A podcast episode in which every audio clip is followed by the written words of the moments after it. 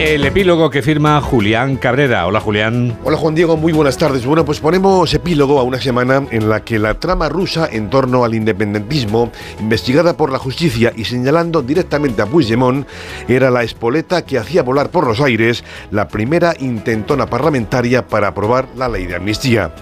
Junts cumplía su amenaza de no apoyarla sin garantías de impunidad para su fugado líder, pero nada está perdido para el gobierno de Sánchez. El gobierno ha vuelto a Vox parlamentarios y ahora tocará ver qué más concesiones se le brindan al separatismo.